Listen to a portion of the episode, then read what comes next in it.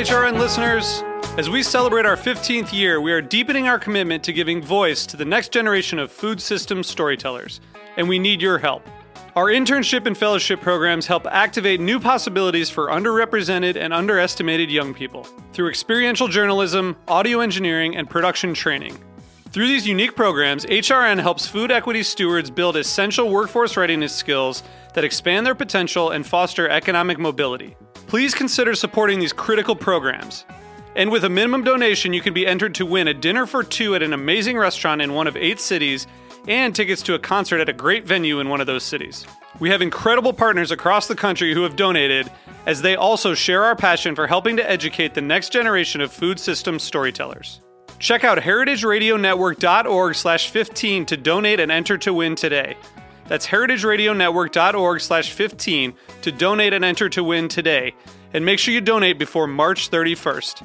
Thank you. This episode is brought to you by Hot Dish Productions, an award winning modern culinary production company. Learn more at hotdishproductions.com.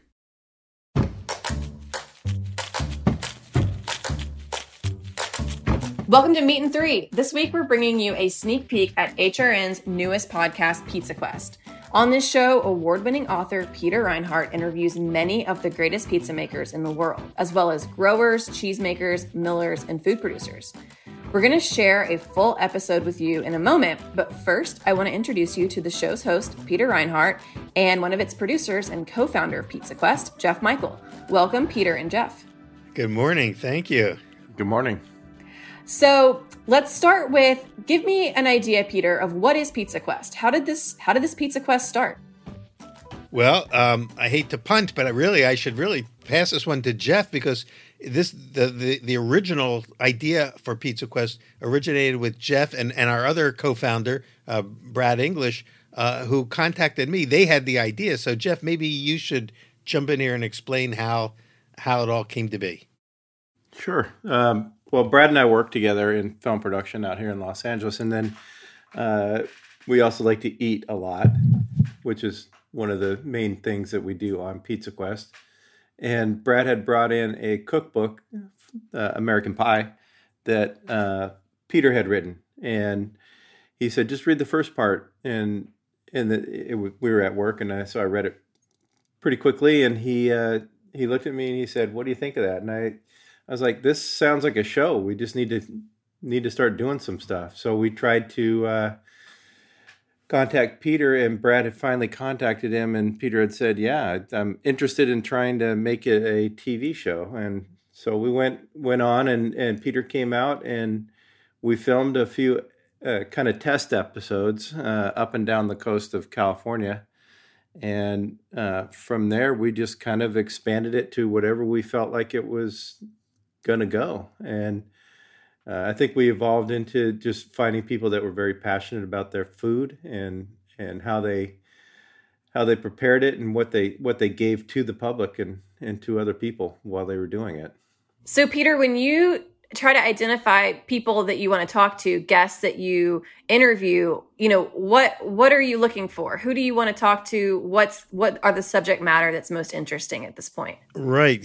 When when I wrote American Pie, which is over 15 years ago, the idea was was to find the people who were doing something really distinctive in the world of pizza that separated them from the pack because really there's thousands and thousands of good pizzerias across America, but there was only a few, especially back then, only a few that you would say were destination pizza places, places that you absolutely had to go. And I wanted to find out what it was that differentiated them. What were they doing that the other people weren't? And that's what the, the notion of a search for the perfect pizza became. And uh, and Brad and Jeff came up with the with the the the notion of Pizza Quest, which I think encapsulated it perfectly. So that's what we started to do is identify those people who were doing something very distinctive and raising the bar of what pizza could be. And uh, in these past 15 years, so many more players have entered the game and uh, and are doing something you know that really has uh, established them as destination pizzerias, places that were doing something that was memorable and people couldn't wait to go back to. So we just started to you know look for those. I met a lot of those those operators at the various pizza events. Pizza Expo in Las Vegas every year was a great gathering place, and uh, started to network with them became friends with them. And we just we just um, called them up and invited them after we uh, weren't able to go out and film for a while because of the uh, pandemic. We just called them and set up interviews and started doing Zoom interviews with them. And uh, those Zoom interviews became, you know, interesting conversations, which, as we realized uh, as we were doing it, would work even better as a podcast than as two people talking on a screen to each other. And that's how P- the Pizza Quest podcast came to be.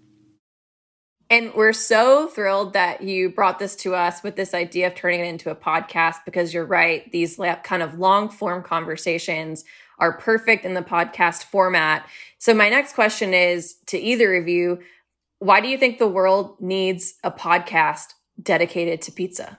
I think of pizza as the hook, you know, and it, and it's really the the MacGuffin of this whole show. This show is really about my journey and the journey of so many other what I'll call kindred spirits who have something some kind of fire burning in their belly that drives them to do something that is really hard and not always financially rewarding but but it's a passion for them. And so one of the things that we we identified early on in this search for the perfect pizza is that that these folks um, are they they bring something else. And that something else that they bring is not just passion but a dedication to the craft. And these principles apply to everything, not just pizza. So pizza kind of opens the door and becomes the lens through which we look at other people who have that shared passion for achieving something great within their particular area. So when we talk to a tomato grower like Rob DiNapoli, who who uh, partners with uh, one of the greatest pizza makers in America, Chris Bianco, and they come out with a line of tomatoes called Bianco DiNapoli tomatoes. There's something going on there that even separates those tomatoes from the other tomatoes in the DiNapoli you know catalog of tomato products. So those are the kind of people we were looking for, and I think that's really what we're trying to capture, and that's why we need this show. Is is not so much to because you know you can only talk so much about pizza before you just want to eat a pizza, but but people love to talk about and and I think need the opportunity to articulate what it is that drives them to work so hard to achieve something that's important to them. That's fantastic. Jeff, do you have anything to add there about what, you know, listeners can expect to get out of these episodes?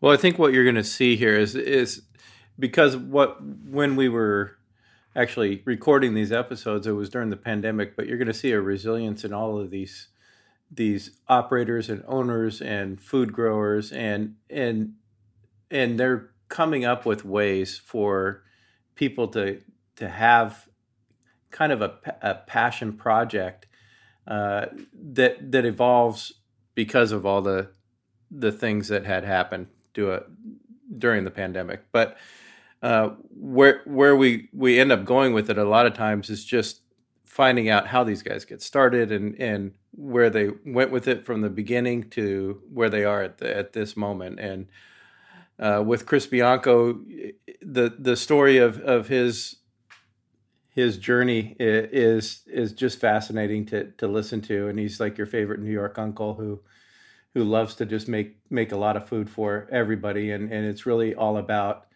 you know giving his a piece of himself to to the people and that and i think a lot of the operators and owners and food growers and uh, the cheese makers that that's really what they're doing is they're giving a piece of themselves to all of us and, it, and it's fascinating to listen to Wonderful. So the episode we're about to play is featuring Chris Bianco. Um, Peter, Jeff, is there anything else our listeners should know before we uh, throw to that episode?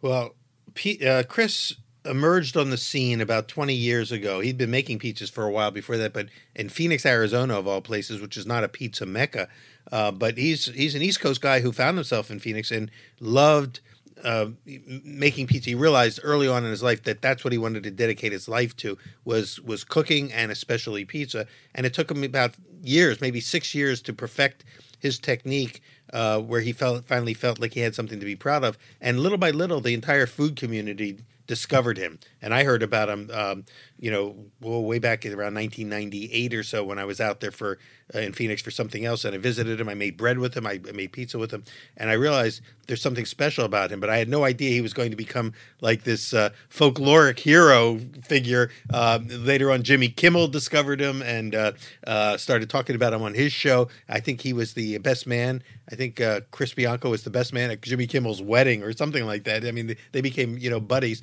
and all of a sudden, the whole world suddenly knew about uh, Chris Bianco and Pizzeria Bianco. And the real question was, what is it about that pizza? People would eat that pizza. It's just the same as everyone else's pizza cheese, sauce, you know, ingredients, topping, dough. Why was his pizza affecting people and causing people to, when they would leave that place? I, I would, the first time I went in, I saw people leaving and they were shaking their head and they were going, oh my God, I didn't know pizza could be that good and and how did he do it? That's what I wanted to find out. So you know, he, I featured him in American Pie, and he was kind of the star uh, of that book. But uh, since that time, he's become much more well known. And then he had to deal with the same setbacks everybody else did. All this hard work that he had done, uh, put in to create Pizzeria Bianco suddenly uh, has come to a, a screeching halt and nobody knew how it was going to end. So when we interviewed him, we were still in the midst of this pandemic, no no vaccination in in sight, and uh, and like everybody else, he had to figure out how to pivot and uh, and get through this and stay true to his own vision.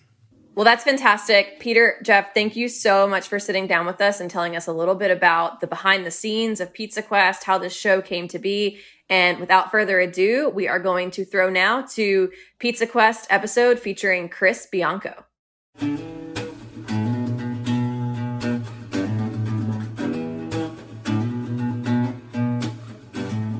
Welcome to Pizza Quest. I'm Peter Reinhart, and I'm here today with Chris Bianco, who is generally considered to be the poster boy of the artisan pizza movement. Chris and I met a while back, maybe 20, 25 years ago, and he was just kind of emerging as a guy who had redefined what pizza can be and what it can mean to people. And since then has become the guy who's established the benchmark that other great pizzerias and pizza operators have aspired to. Chris is thoughtful. He he's he's uh, unfiltered. He's he's a guy who just thinks about pizza in a deeper way than most people do, and people love to hear him talk about it. And that's what we're going to do today. We're going to hear Chris talk about what pizza means to him and what it can mean to all of us when it's expressed at the highest level. This morning, when I was thinking about getting together with you today, I just had this flashback on when we first met, actually, mm-hmm. which was about 22, 23 years ago in 19 is either 97 or 98 yeah I, I, think 97 i think 97 and we baked bread together we actually baked bread yeah i remember uh, we made the panancian the panancian we made first that's right that's right yeah. which was in some ways very similar to your pizza dough which was yeah. and, and and and one of my students i was teaching in, in san francisco at the time at the california culinary academy and she knew you she either had worked for you or and had eaten at the at pizzeria uh-huh. And I asked her, I said, I'm going to Phoenix for this conference and I need to bake bread for a presentation. Who do I, uh, you know, who can I call? What bakery should I call? And she said, well, there's really not no really great bread bakeries in Phoenix at the time. Uh, but the best bread in Phoenix is at Pizzeria Bianco. You should call Chris mm-hmm. Bianco. And you were still, you know, probably known uh, locally, but not so much on any my radar at that time. Uh, I didn't hadn't mm-hmm. heard of you, but I came out there. We made bread together. You showed me what you were doing, and uh, little by little, time. I watch you kind of like you know start to um, peek out from beyond the Phoenix, uh, you know, yeah. umbrella to uh, more and more people knew about you. And then next time I got together with you was a couple years later when I came by to uh, sit down with you and talk pizza for uh, American yeah. Pie. And yeah.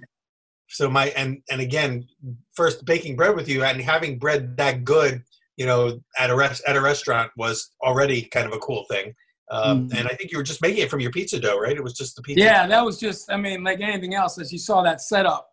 I think the one thing about even getting into this, you know, this business, like which I never really saw as a business. I just thought as an expression of, you know, what do you have to offer? And I think, um, you know, growing up in New York, you know, having this little job at a pizzeria after school, you know, seeing it from a perspective of, you know, um, you know, the owners trying the best they can to do it, you know, to take things as far as, either what's expected or that they that they knew. But there were certain things that were always like you never, you know, you never ordered anything but the pizza in a pizzeria, and you know, bread and dessert was always an afterthought. And definitely, if there was a salad on the menu, it was, you know, it was, uh, uh, uh you know, an afterthought, or or or at least not as much thought. Yeah. And I, I I think there was a lot of when I when I um when I opened the pizzeria, there was a very conscious decision to say, you know, to to think about, or in any situation, even this one, like doing Zoom, I, I, I was stressing a little bit last couple days just about hooking it up. As you know, it took me a few minutes to go on. So I would say, what's in our way? You know, what's what's in our way? Okay, having a stand for the phone, having the internet work. You know, what's in our way? And I think when we when I said we sat in a restaurant, I was never into blind tastings, and I'm still not. I think we've been blessed with senses and and and, and understanding where our food comes from, and and uh, I wanted to give people something from the beginning, even the way they were greeted, to how we made them feel. Um, seems much more relevant today um, to uh, how they left the restaurant and not just waited for this one sublime moment of like, let me just get to the pizza or just the best part of the song or the bridge or the whatever you know, and I figured that if they were going to have, you know, sit down and, you know, get a heel of bread, you know, with a salad, uh, you know, and make pizza something that it really wasn't so much growing up. Now, we made a beeline for the pizza when I was a kid, and sometimes I still do that. And I, but, but I wanted to give it, um, you know, a, a, um, a totality of its place, just like everything. So I think there's always, uh, uh, maybe now just having a lot of time to think, you know, a lot of metaphors in not experience as well. Yeah. Well, you know, the the thing that was so striking, number one, the fact that you were making your own bread at your pizzeria mm-hmm. was way ahead of its time because now more and more pizza operators are now making bread. And I think at, at the pizza expos and all the other places where we come together, that notion of encouraging people to make your own bread, you're making already making the dough, you know. Well, that well, that was the thing. That that was the thing. I you know I I. It's funny. I I um. I my partner, my my uh, uh, tomato partner, Rob DiNapoli, who I love dearly.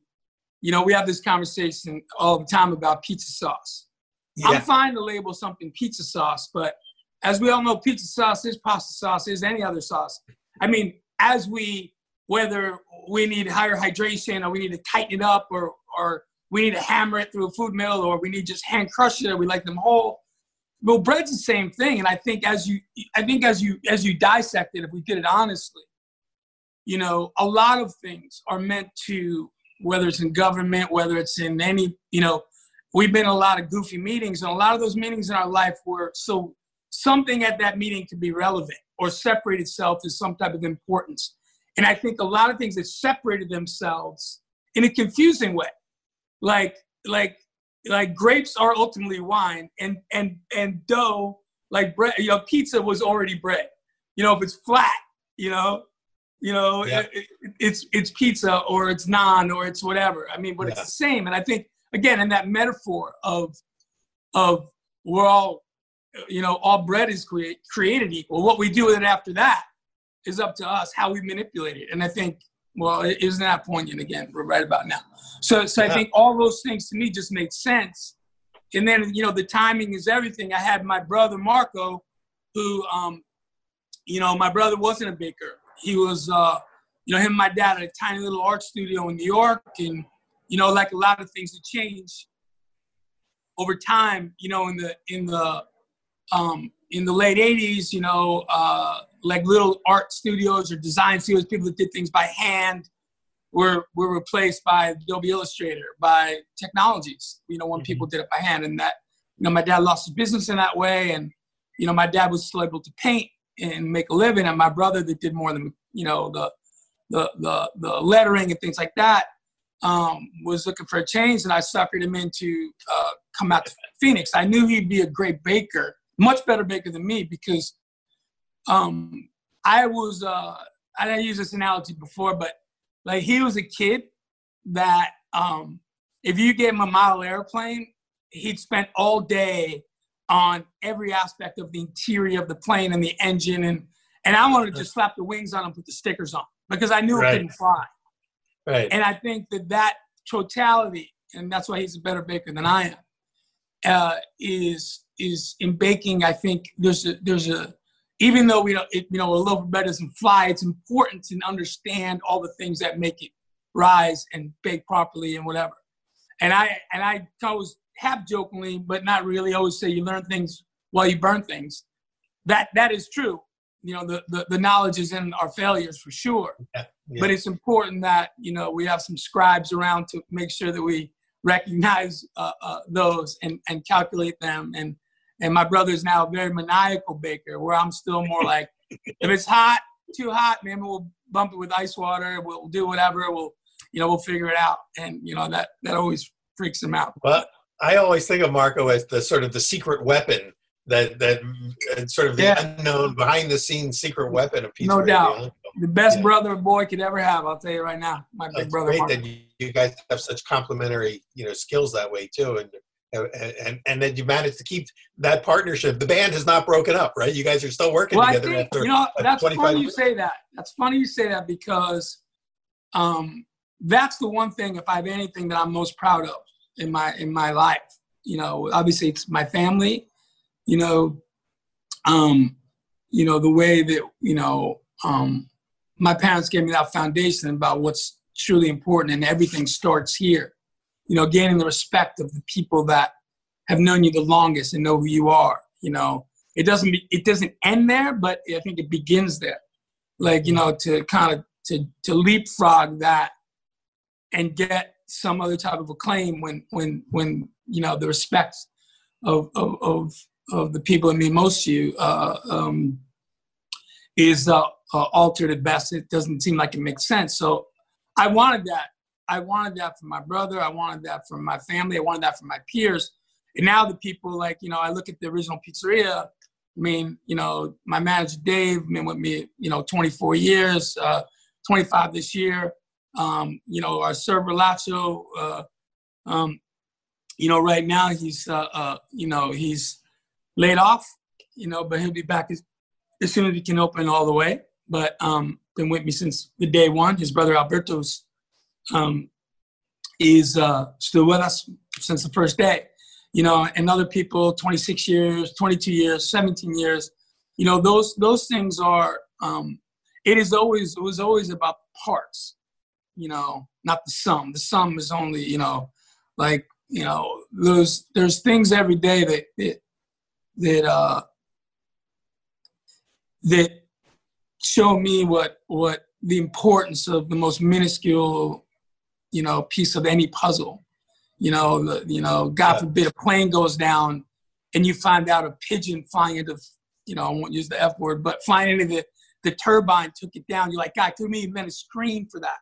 Like this Yeah. this you know this massive thing with calculations and things. Like we couldn't keep a pigeon um you know uh, you know out of that from taking down and taking the last people you know so so i think it's always like looking at anything you know like what will you know like look at our world now you know we build walls we build bombs we build everything but it just took somebody you know sneezing on the wrong person and then being negligent to that in the world somehow or not you know obviously uh to to put us in you know put the world at its knees and um, take the lives of in this country now over 100,000 people around the world uh, more people than most all wars combined, I, I believe. Uh, Not all the statistics on that, but Well, it's going getting, if not yeah, already, it's getting there, isn't it? Yeah, yeah. Yeah. It's, it's amazing how the world can turn on such a on a sneeze, like you said. Um, but when you were talking about you know having these the parts, the people that you've you've kind of have worked together, it, there's a synergy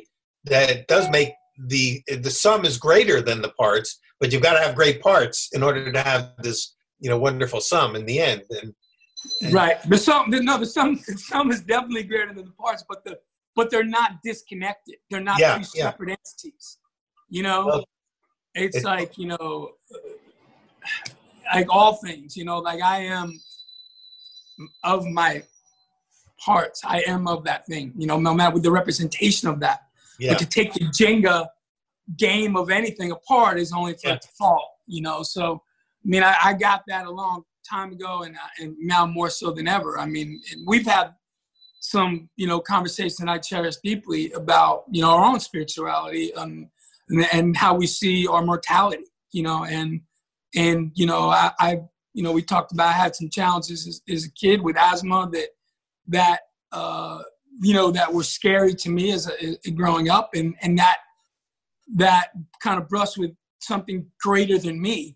Yeah, you know, was only an incredible life lesson of, of gratitude and humility, and um, and not a victim, but but a, a, a, lesson. Like if you if you're blessed to live through something or around something, what, what do we do with that? And and um, yeah, it's affected the way I see, you know, everything. Well, I tell you, I mean, I remember when we sat down at, at pizza. You had just opened the the bar the next door to the pizzeria. Yeah, right. And, uh, and we we talked there, you know, before before you had opened that evening, mm-hmm. and uh, for a couple of hours, and probably our conversation that day became the heart and soul of my book because there was a couple of things that to this day I still remember and I and I use them in all of my presentations. And one, the first one was um, was we I would asked you what it is about you know your pizzas that and what, what you've learned from pizza that what are some of the tips and tricks that you could pass on to other people and you said um, you said well i think it would be a disservice to say that there are these tips and tricks that you can do that would make you a great pizza maker he says i, I you said i can teach people my tricks but i can't teach them to care as much as i care and and you said if i could find people who cared as much as me we can make them a great pizza maker but yeah. and and and that and I, and I've seen that everywhere that I've gone since. And as I went around the country, noticing that this is one of the differentiators of the places that separated themselves from the pack was that there was always a person or people there who just cared more than any. And that's not something that's part of training. That's something that they have to bring with them. They have to have that sense of caring. Well, I think I and think that one, you know, you know you've seen firsthand, you know, around the world that I, I was just never comfortable with, you know, um, I mean, I respect people that have to be very like back when I was a kid. I mean, there was labels off of cans, and you know, you hid your what you use, and everything was a secret. And you know, a lot of those times, you know, in, in you know, in in a competitive world, I, I understand the the impetus of that or the the beginning of that. You know, almost fear, or either you're hiding something or whatever. I just found the transparency set me free personally. You know, I remember when you know, Alice Waters or Daniel Boulud or all these great chefs came to visit, you know, the first thing that I was, you know, I saw them notice maybe look around the room or look at our shelves or like see this idiot's using this extra virgin olive oil and everything and it's specific or, um, you know, what we, you know, dedicate ourselves to do through, you know, through organics, through um, anything that we could that was what supporting local farmers meant. There wasn't a word. It was a, it was a commitment to your bottom line, essentially. So I wasn't an economics major. You know, uh, you know, I'm not a, an educated man, but but I knew that there was a commitment to keep people, that they wouldn't stay with me now almost 30, you know, some of them 30 years, um, because I was nice. I had to make an economic commitment to them. I had to mm-hmm. like I always said, look, if I don't if if I don't have it, you know, uh, uh, you know, or if, or if I got it, we all got it. And if I don't have it, you'll probably still get it, but not as much as either of us would like. Yeah. You know, so I think those those principles of study um like i always talk about the totality of uh you know of anything like you know sometimes you know in our in our soundbite world as we tweak and confirm or deny the next great or the or the worst whatever that we maybe miss the intention you know of of that you know of that you know minimalism of uh, whether it's a slice of pizza or a bowl of pasta because you're going to get this you know, ribeye with this salsa verde that on the next course that the table was going to share that you knew would punch them out. And but they tweeted before, and now it's it, you know it, it, just it's there's an unraveling of of, of a lot of of, of of things anyway that you know going back i was just like hey if i could show you that i cared or, I, or, yeah. or not even that if i if i knew that i care and i welcome you to like i would say you know love is a word to explain the inexplicable. one in that same way, again, never more important than now. I could send you love letters every day. I could send you daisies. I can, but if I make you feel sick mm-hmm. and unwanted, mm-hmm. and negative. That is the re- only reality. It's it's indefensible. Yeah. You know, for me not to listen to how I made you feel.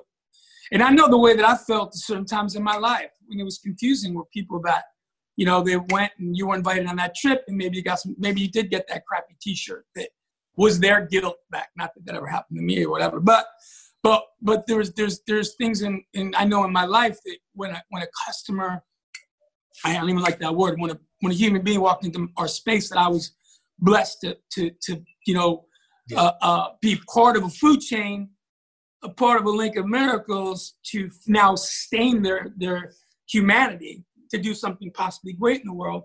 I know I've never been too busy to acknowledge another human being if I if I saw you in my peripheral. I've never been too busy not to nod. I've never been too busy to blink. I've never been too busy to to do what I could to make to to to you know to hear you as a human being. And I think again, understanding things that are that are pertinent in our world right now. You know, I didn't have the good stuff for when Peter Reinhart came in. You know, I everybody hopefully got the good stuff, the deserving stuff. Yeah. Yeah, You know, exactly. That every you yeah, know. it, it, you don't you don't just pull out the special stuff for because Yeah. this person is special, but everyone has to be special to you. And that was something that also out of that first conversation, uh, one of the, the the the key takeaways for me was when you talked about you know the the sense that you were doing this because you really wanted to have a relationship. You you made the pieces right out there in front of everybody. You worked out there because the relationships for you were very important. It's what what was what in a sense motivated you to keep doing it. It gave you purpose and meanings to have those relationships. And so when I asked you, uh, well, what is it that you want people to experience when they when they eat your pizza? And this is the moment I'll never forget when you said, I want them to experience my soul. And the whole room went Yeah. quiet. You said that, I was almost in tears and I didn't know what to say. And I, was, and I waited for a few seconds before I could come up with anything. And finally I said, Well, do they? And you and you kind of chuckled. You said, Do they experience my soul? And I said, Yeah. And you said, I think sometimes they do. and that was it. We couldn't talk after that. We had to stop, and we just went and made pizza because where do you go Yeah. from there? You know? Yeah, I think, I think, I think, and even clarifying that, even editing my thought years later, you know, um, what I hope, what I hope that you know, people always see the totality of of the village that it takes to bring anything. So my soul is actually a collective of souls, you know, and what I mean by that, you know, it isn't singular, you know, it isn't like I would say I made nothing in my life. Like you make rain, well, maybe another conversation. But if you don't make rain, you've got help in that process. So you've been part of a process. You know, that's the way I see myself is in that relationship business. If I had if I had a job title with, you know, I'm in the relationship business. When Yeah. any of those relationships are out of kilter, the imbalance is, you know, profound. And I think, you know, I've always, you know, um, jokingly had a well, not even jokingly. You're like I'm always uncomfortable when somebody says, "Oh, pizza master," or "I'm a pizza master," or, Yeah. or someone's, like- you know, I, I don't see my role in pizza anything further from that perspective because I see, you know, um, that you know, kind of master and subject relationship, and not even beyond the the the the, the obvious ones, uh, uh, uh, you know, through history. But I, I I mean when we do not see ourselves with most entities that um, that we are in relationship with, like kind of going back to that pigeon in the plane theory. Um, and then we know we've all had these, you know, you did everything right. You did everything right, and someday it just didn't rise. Or someday you didn't plan for everything, and there was 300 people outside, and you know, and the wood you got was green. Or you know, the relate, you know, the the the the the the mastery, the wizardry does not always comply your dominance, your your what's the word of the day now? I heard uh, on the news was uh, you know your your force or whatever that you know uh, dominance. You know, You have to dominate. Yes. Yeah. Stick around for more Pizza Quest after a word from our sponsor. This episode is brought to you by Hot Dish Productions, an award winning modern culinary production company specializing in creative digital video, photography, and podcast production. From concept through post production, Hot Dish creates and produces compelling food stories that ignite the chef in all. Hot Dish Productions has deep connections to award winning and celebrity chefs and over 20 years' experience. Their team has won both a James Beard Award and an IACP award for their work in food media. Hot Dish Productions delivers the highest quality product at a fair value. Let them help tell your culinary story today. Explore their work and learn more at hotdishproductions.com. I'm a salt freak for a lot of reasons, but what is that uh, salt? What, what what what's what's the story behind that salt? About salt? I mean, well, yeah. there's a there's a few different salt that I that I use. Um, there's some that's from Marin. I've been getting some now from the Sea of Cortez. Um, there's actually another salt that um, is very interesting. It's uh, it's mined out in Glendale. So it's you know when you get a mined salt instead of a rake salt, um, you know that's pretty fascinating. Water that was you know salt that was watered two million years ago. You know. Yeah and, yeah, yeah. and, and and that purity of it. And it'd be good for smart people to get involved in that and help us figure out, you know, the the purities of that. And and you know, as opposed to being raked, which I love from Trapani. I love, uh, you know, uh, I, I, I, you know, the, I'm a huge. Uh, the UK has been a great inspiration for me in my life, and you know, I, I always have some Maldon salt from Essex uh, on hand. Uh, you know, so yeah, there's a lot of a lot of salt, uh, a lot of salt in uh, not my wounds, but definitely in my in my heart, sure. That's always been kind of a, a, a, a trademark of your work is your connection to the ingredients, to you know, to each ingredient, to every ingredient that you use. There was there's always something about what the choices that you made that were again ahead of their time. I mean, you were doing this in the back of the '90s when most people were just making pizza. You were thinking through everything. Now a lot of people are emulating that and are trying to be you know that thoughtful about what they're doing which i think is a great you know testament to to the legacy that you've helped to bring about and i know that you'll probably be the first to say you're not the only one that's with that message no. but you are certainly one that a lot of people look to as an inspiration for that and so we spent in in the first in the first uh, segment we talked a lot about sort of the philosophy and the build up and everything else but uh, a lot's happened since the launch of Bianco and the launch of you know sort of your acclaim, uh, and you've moved on. I mean, one thing you alluded to in our last conversation was that you had childhood asthma, and somehow mm-hmm. that came back to bite you in the butt, right? Can you talk a little bit about? Uh, for those who don't know that story, uh, mm-hmm. when when when I interviewed you, you said you make pretty much every pizza, and will always be the one making the pizzas. There, you had one assistant who every once in a while would get to make one, but he he said you said that was really important that you be the one to make yeah. those pizzas, and then all of a sudden you had to pass the baton. Yeah. What happened? Well, I think well, there's about four parts to that situation, but I think um, you know, um, it's funny now. Like you learn the like even when you're making flour, you know, I wasn't wearing a mask. My head was in everything. Um, you know, after years at that time, you know, I mean, I opened up in '88. I started working at a pizzeria when I was 13 after school. Um, you know, I you know, and uh, I definitely did inhale in that in that in that manner. Um, and you know, just uh, my doctor gave me the best example of that, like in uh, to explain how it exacerbated my asthma. It, it, you know, when I had to make a big change, which was if you, you know, you put a wet hand in a sack of flour and pull it out.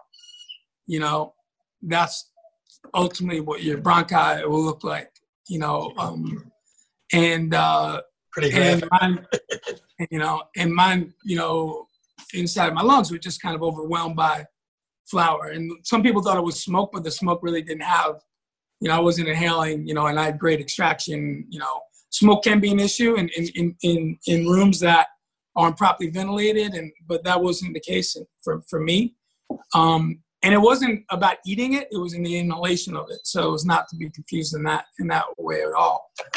So you know, I got to a point where, um, you know, and I'll, I'll even go back and saying that that I wanted to make every pizza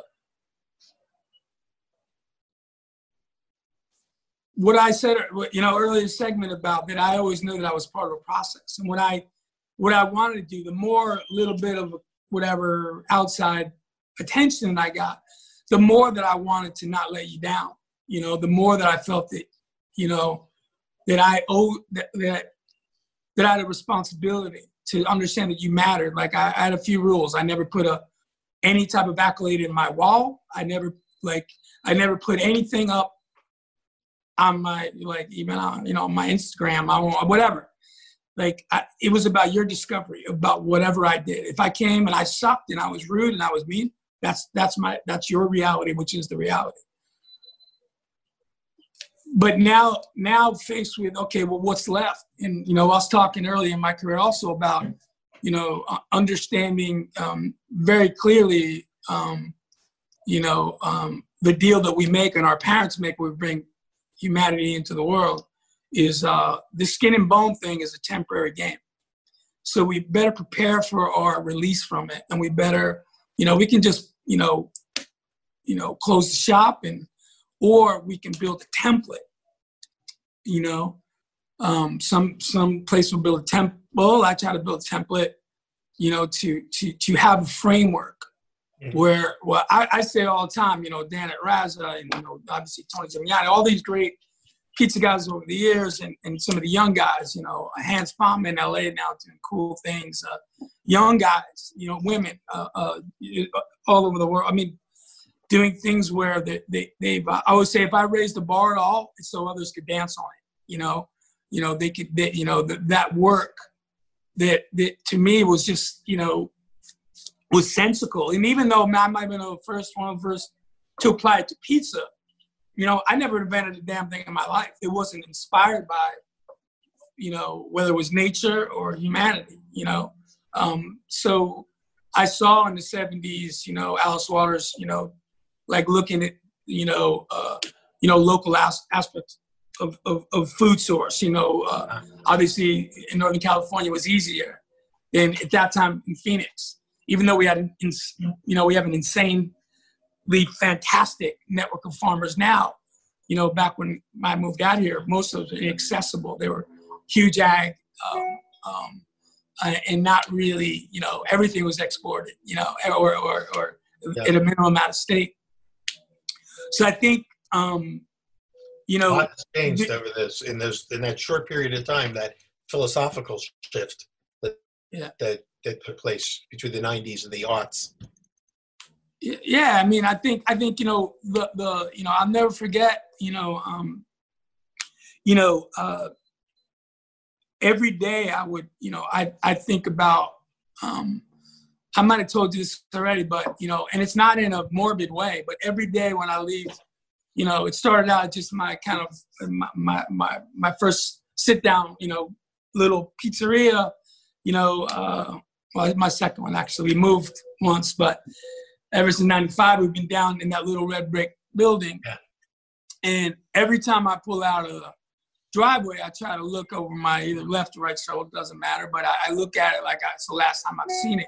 And I want to make sure that anything needed, I need to say to it or the people that are in it, that I attempt to um, either pull out and run out, or now since the cell phone call or or just make peace with it. And yeah. you know, one day I'll be right, and one day we'll all be right in that way. Yeah. You know, and, yeah, and I, I think if we if we looked at things and and took it from like when I was a kid, like no one wanted to talk about, you know, death. You know, um, no one wanted to talk about life really. They want to talk about the party, but not really they cleaning up the party essentially. Mm-hmm. And you know, I see like in our business, it's a collective of New Year's Eve parties, but every day we're cleaning up the next day we're rebuilding. There's always kind of, you know, we're, we're, we're you know, it's kind of being, being born again daily. Like there's no really, there's a there's an appreciation and a momentary celebration and gratitude for that day, but now it starts, you know, again, and we have to reprove ourselves and everybody coming through those doors. So just to kind of close on what happened in my transition of, of health was I just had to make a point to, um, and now at 58 years old, getting married late in life, I have three small children. You know, I realized that, and and the one thing I'll say to any young chef that talks to him, I'll talk about, um, you know, do as I say, not as I did, or even whatever path you're on.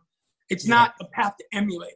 You know, I, Yeah. I, I've done some things and I was very blessed and very fortunate, but other things were really because I, I had no place else to go. Uh-huh. You know, and, you know, like I, I, I needed that, and I still need to jump in front of the oven. I need to bake things, and I love it. I have a love for it. But there was a huge time in my life where, like, I was so, you know, overwhelmed. I would say, like, you know, whatever type of attention I got, like, you know, it was. Um, I remember, in I think it was '98 when Michele Scicolone wrote in her pizza book, and she picked this as her favorite United States. And everybody was like, "Whoa." you know, and I, and again, grateful, humbled. I never believe in a singular best.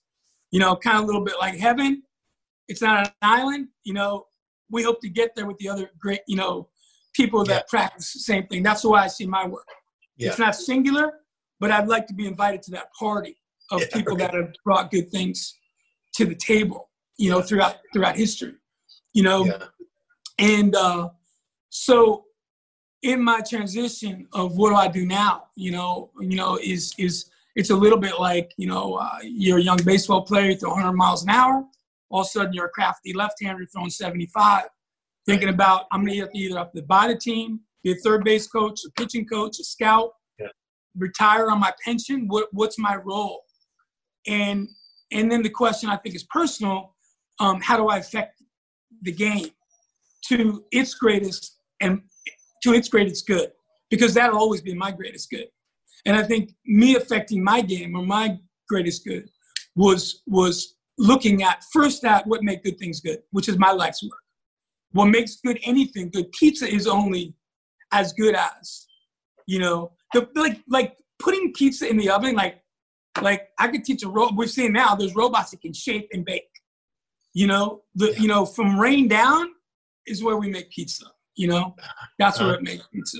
You know, and, and in the in the farmers as we prepare, you know, the soil, and as we talk, like, and when we plant tomatoes, when we talk about, you know, crop rotation, and it was hardwood spring wheat last year, but that made it, you know, made the soil passive enough that it could, you know, the rooting systems could receive all the earth had to give it.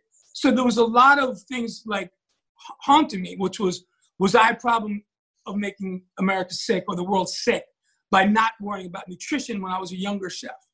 I, I, I knew about organic, I knew about good things on a surface level, but uh, you know, every day was a, a, kind of revelation of, you know, you know, where was child, like how and why did childhood asthma come into place? You know, Yeah. or what what you know, we know a lot of things about it now. You know, um, a lot more things about it now.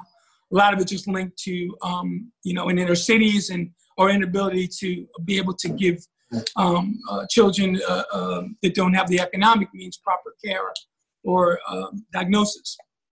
But there's other things, you know, childhood obesity and, and, and all types of issues that exasperate asthma, as you know, uh, as we see the arc of when it affects children, usually about four or five years old, which when it, when I got it when I was five, when you first go to school, when you're exposed to certain things.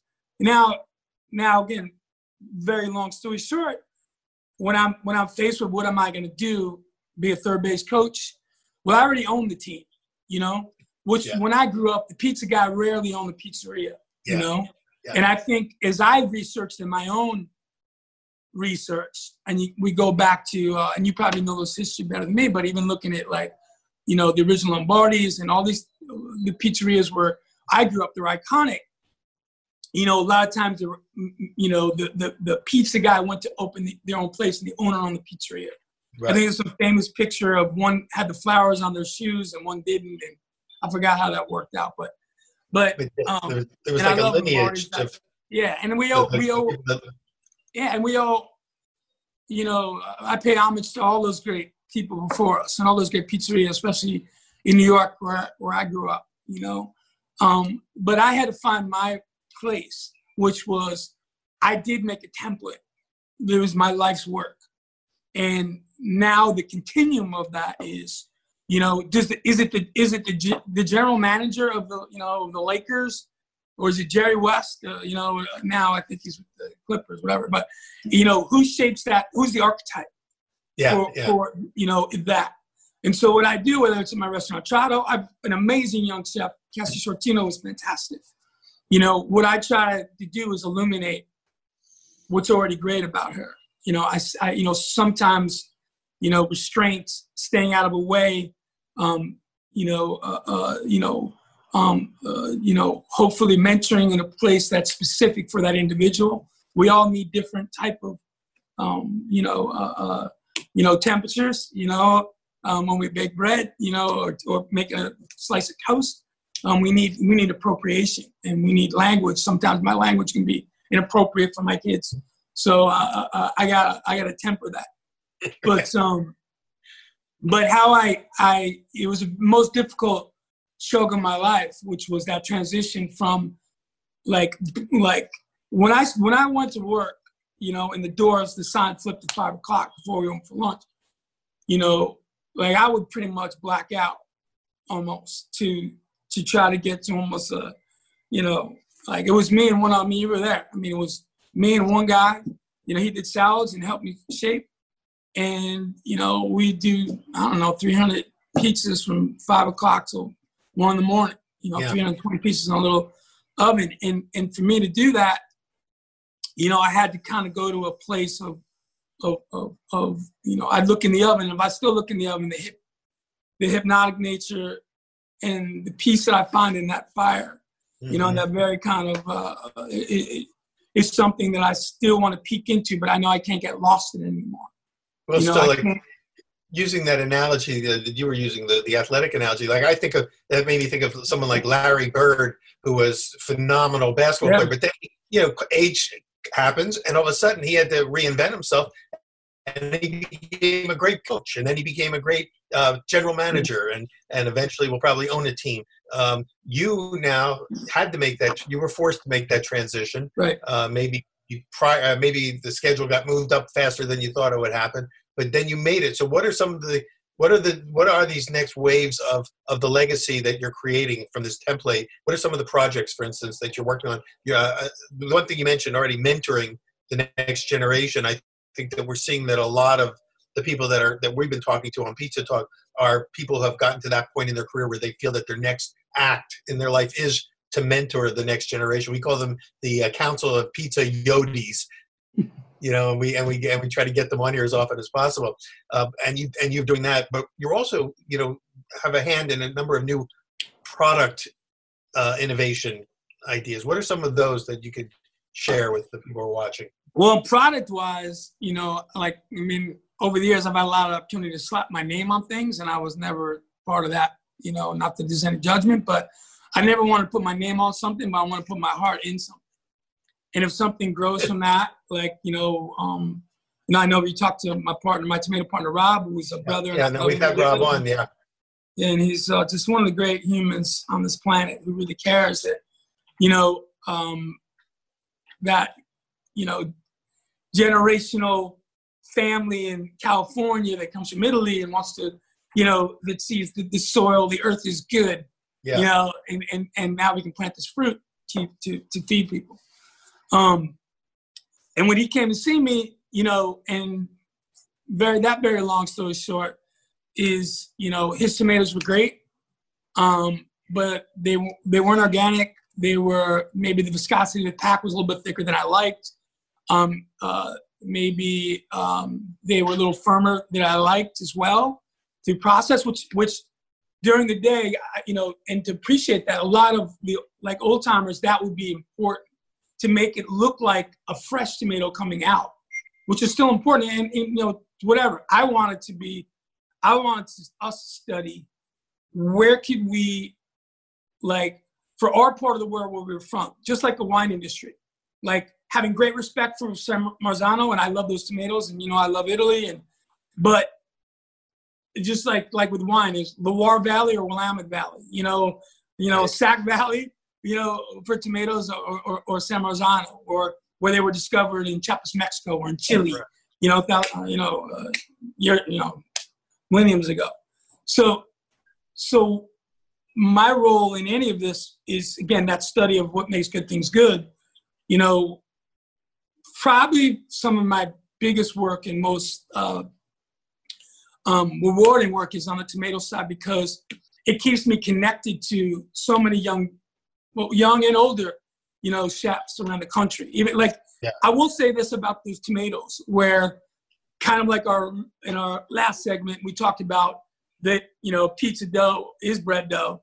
Well, well, you know, pizza tomatoes are, you know, Bloody Mary tomatoes or or salsa tomatoes or uh, you know, for, you know, for uh, your shashuka, whatever, whatever you want to make with tomatoes, like you know, like it's they're they're all invited to that party. So I think, you know, um, I'm sorry. Go ahead. Gonna say, in your opinion, then, what is it about a good tomato that makes it a good tomato? What was it that you were looking for to to determine that, that it was good in, in, in terms of your vision of what a good tomato should be? Well, I think I think I think it started out with you know just like I would say whether it's a rumor or a tomato, consider the source. You know, um, be handy again in our political systems right now, but but but digging into that source of you know back in the day, you know you know people send you a price list and it's and a sample, and you know and Rob could tell you that story better, but I- I'm not really interested in in, in the price list. Eventually, I will be. I mean, it's got to be economically viable, but it doesn't really matter Yeah. if it comes from a, an un, you know a, a place of uh, ill people or, or or a place of uh, negligence to our earth or to the community. So I had to, um, you know, even though like I said, I respected Rob's tomatoes and, and they were great. What I was looking for more was on the as an end user. I've noticed over the years, you know, if I didn't um, kind of drain off some of the, the, the, the pack, the water pack, um, like in some of the tomatoes that I, that I would, was using um, to really get the yield that I needed, um, I wouldn't be able to get the viscosity of the pack. So what, what, you know, there were, you know, somewhat in water juice. And when you, like to make my tomatoes, is real simple. I dump out a can, I, I put a glove on, well, you know, and I just squish them up Until I get to that place. And even even all the pizzas we do today, we still do them all by hand because it didn't take that much, and we make it daily. It's not something I want. I want it to be bright enough. So from a flavor profile, so what I'm looking for a tomato is first of all, I'm looking at the, the. You know, um, so uh, you know one of our farmers, Scott Parks, um, told me a great story about about tomatoes and it's something that I, I tell all the time. I might have said already. I apologize, but you know, I asked him. Uh, he's been farming in Sacramento, uh, Sac Valley, actually in uh, Meridian, California, Yolo County, uh, border there. Um, since you know the, the late '70s, and he said he was going to UC, you know, a student at UC Davis, and he graduated. He was working for a big ad company.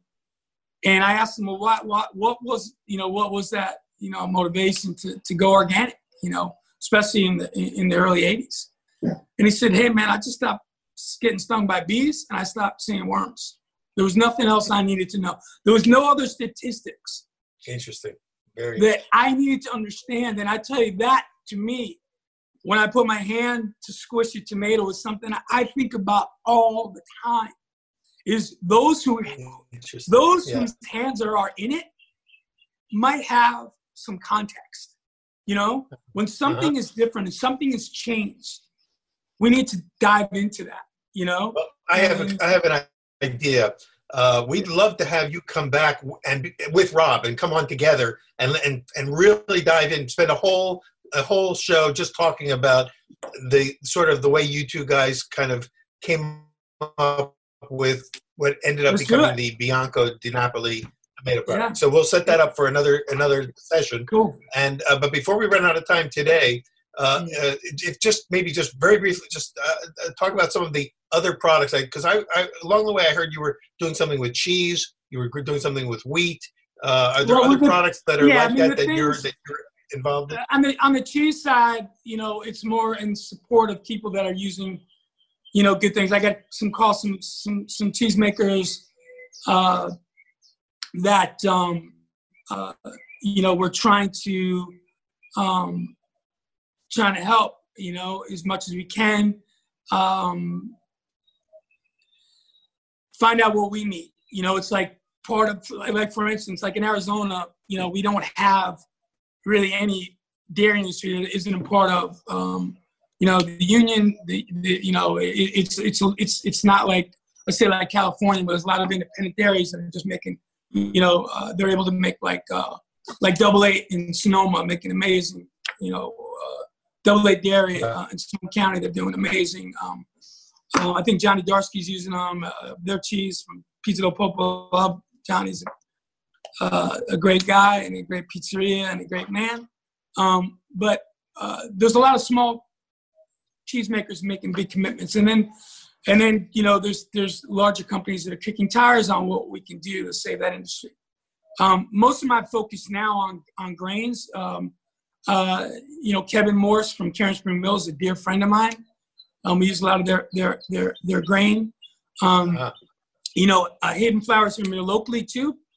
Um, but the next part of grain, you know, Anson Mills, where I get Carolina Gold rice from. Um, you know, when I'm when I'm ever in Texas, you know, it's always you know uh, um, James Brown at, at, Barton Springs Mill, uh, who's unbelievable uh, miller, and connected to those great farmers. So what I do is um, like I'm working with Kevin. Let's just say now, right now, I'm on working with some other growers um, here in the Southwest and here uh, up in Skagit Valley, where you know going to the you know if anyone's up to the you know the uh, the grain gathering, uh, you know the bread lab, and uh, yeah, you know uh, talking to smart people and oh, Stephen Jones, all these people that you know forgot more about. I mean, I I can tell you yeah kind of what i think is delicious or what works well but but i think it's important that smart people can tell us where things will grow well what our yields will be what are the, the, the you know the economic impact to communities in that way and an environmental impact to our communities in that way like you know uh, you know there's a very narrow you know, in malting, for instance, there's a very narrow amount of grains that are malted. You know, um, that's not my expertise, but the way he's explaining to me was a lot of those parameters of, of, of the narrowness came from maybe those that made laws and invested in certain commodity grains.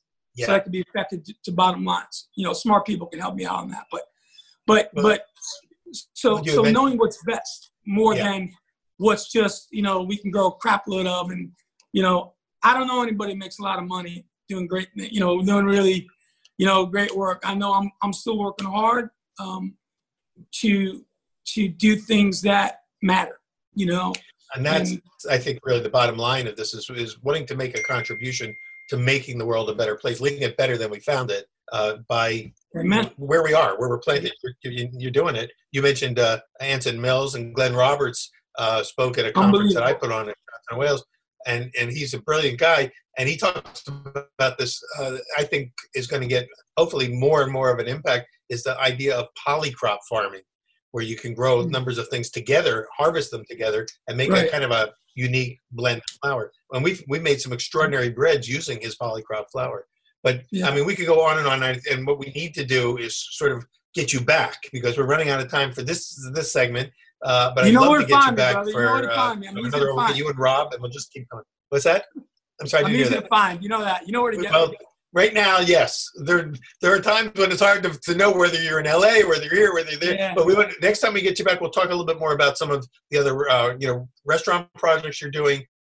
Uh, and explore. I think I really would like to spend a whole session just exploring the idea of what makes good good and and uh, because hey, that's, that's a party I want to be invited to. I'm ready. That's my big takeaway from today is that whole notion of what is it that makes good good, and uh, yeah, what makes good so things good, man. Well, being, yeah. Well, I'm, I'm grateful to thanks for, I'm grateful for inspiring a lot of people on that quest, on that search well, for, for doing doing good and making good, uh, and uh, you know really appreciate you spending as much time as you have with us today. So well, thank you, Mike. We're get my, you back uh, for sure. Because this, is a conversation that will never end. Yeah, well, my my uh, we can my, talk for hours. Whatever, whatever I was fortunate enough to inspire others is only a reflection of the inspiration I received from a lot of different mediums, you know, in, in, in our in our world and in my life, and uh, um, I try to pay them homage every day. And Yeah. Anyway, um, let's uh, hope the next time we meet, the world's in a kinder place. And uh, God bless you and your family and everybody watching. Uh, Thank you. Uh, You as well. And yeah, Just give my best to Marco and and to your whole family. Uh, and You too, and, brother. uh, and and tell you what, I, I will definitely favor some salt. I got some salt for your wife for sure. I'll tell her. I'm going to tell her that you promised her some salt. She'll she'll be We got it. We got it. Maybe some pepper So too. until We'll the next there.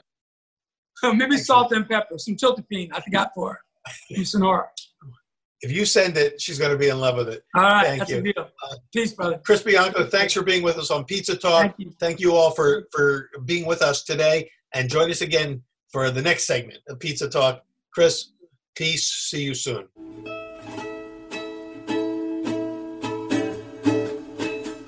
Pizza Quest is powered by Simplecast.